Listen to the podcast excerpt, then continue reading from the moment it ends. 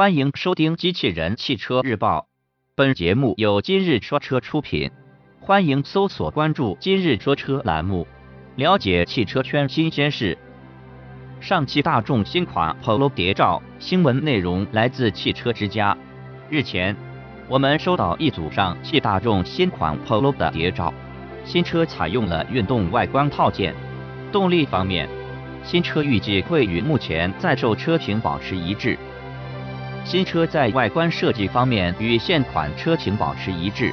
谍照中的车型配备了运动套件，最大的特点是蜂窝状前进气格栅，视觉效果比较不错。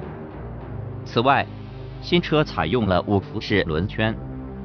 车身侧面和尾部方面，新车也与现款车型基本一致。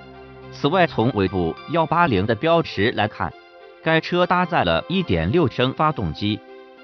动力方面，新款 Polo 将继续搭载1.4升和1.6升发动机，其最大输出功率分别为90马力和110马力，最大扭矩则分别为132牛米和155牛米。